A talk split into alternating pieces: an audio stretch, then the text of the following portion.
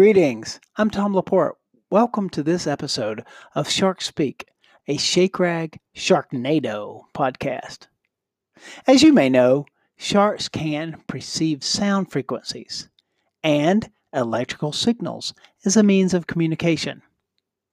Other forms of communication for sharks happen by sight or the arcing of their bodies. We like to think of that as sharks speaking. We also like the concept that sharks live in groups called schools. A shark is our school mascot. However, we are keenly aware that sharks are apex predators. Now, that doesn't mean that sharks are cruel. What it means is that sharks are sharks. Most of their aggressive behaviors are linked to natural causes like hunger, or self preservation. In any given day, many of us find ourselves engaged in shark like behavior. We get anxious, we get frustrated, angry, and sometimes we exhibit behaviors that we don't even understand.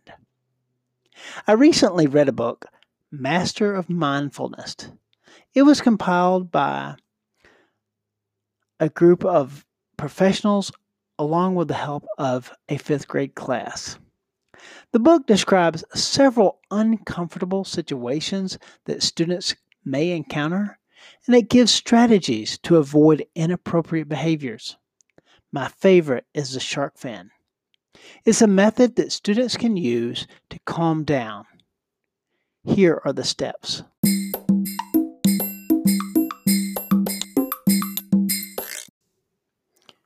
First, place the side of your hand on your forehead with your palm facing out to the side. Close your eyes. Slide your hand down your face in front of your nose to your chest. Say shh as you slide your hand down your face. If you are sitting down, you should do the five S's while you move your hand down. Those are sit up straight, sit still, sit silently, soft breathing, and shut eyes. If you're standing, do the same, but you are standing straight, still, silently, using soft breathing. And shut your eyes while you move your hand down your face to your chest.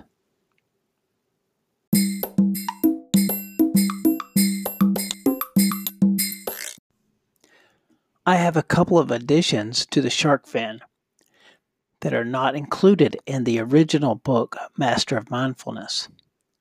They include counting from 1 to 4 while circling your thumb onto your chest once your shark fin has reached that location and then changing directions, continuing to circle your thumb onto your chest with your thumb touching your chest, counting four to one in the opposite direction.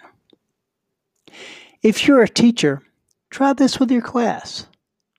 Regardless of your age, if you find yourself feeling agitated, aggravated, or a little shark like, use the shark fin for yourself. That's all for today. Thanks for listening. We hope you come back regularly.